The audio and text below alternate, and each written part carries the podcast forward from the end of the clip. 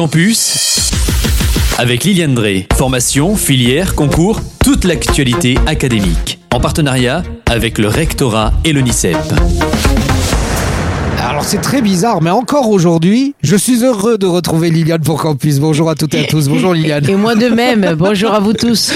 Alors aujourd'hui Liliane, beaucoup de jeunes décrocheurs ont été révélés avec la crise sanitaire. Comment les accompagner? Et tu as raison, Kylian, c'est vraiment une question à se poser parce que ces jeunes-là, il faut les aider, il faut les accompagner. Alors dès que les symptômes apparaissent, comme euh, rester confiné, développer de l'anxiété, de la dictologie numérique, ça c'est sûr, avec les écrans, un refus scolaire anxieux, se pose la question comment accompagner ces décrocheurs? Et pour cela, on va ensemble essayer d'étudier et d'analyser les facteurs du décrochage avec des étapes clés telles que D'abord identifier des leviers pour restaurer la confiance des jeunes en eux et la confiance dans l'institution, puis leur présenter des actions d'accompagnement et de raccrochage.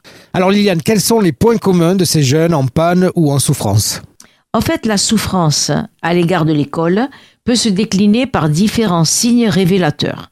Une défiance vis-à-vis -vis de l'adulte, un repli sur soi ou sur la famille, une perte considérable de l'estime de soi, la difficulté à se confronter à l'image de soi, une peur de l'évaluation et pour finir, une difficulté à affronter l'avenir en développant une véritable angoisse pour cet avenir. De plus, c'est lorsque les défis de l'adolescence achoppent que le phénomène de déscolarisation est davantage susceptible d'intervenir. En fait, plusieurs paramètres se conjuguent pour cette souffrance à l'égard de l'école. Bien sûr, on parle de l'école au sens large, hein, voyez, euh, de la maternelle jusqu'à l'université. Il y a eu une modification du rapport au savoir. Ça peut tenir à la réforme du lycée, ça peut tenir au contrôle continu, ça peut tenir à ces fameux vœux d'orientation précoce via la plateforme Parcoursup. Bref, une perte de confiance et de respect pour la figure même de l'enseignant. Alors voyons quelques pistes pour essayer d'accompagner au mieux les jeunes déscolarisés. Alors tout d'abord, et c'est essentiel, créer un espace d'accueil et d'écoute bienveillante, favoriser la communication entre le jeune et l'adulte, faire raconter à chacun son histoire de déscolarisation, et enfin, comme je dis tout le temps, il n'y a pas simplement le fait de parler, il faut proposer des solutions et ouvrir la voie des possibles. Alors une démarche qui a fait ses preuves serait de se pencher sur leurs passions, leurs centres d'intérêt, leurs occupations favorites, pour faire apparaître la personne qui serait derrière l'élève en échec, le restaurer dans son projet de vie global, parce que il y a quelque chose que l'on doit faire apparaître au-delà de la seule inscription scolaire.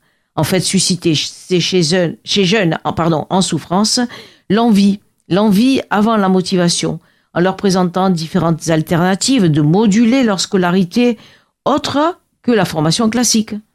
Alors, de nombreux conseils sont donnés sur le site via-compétence avec un S.fr. Je répète, via VIA compétence avec un s.fr. C'est pas du tout un site que j'avais l'habitude d'utiliser.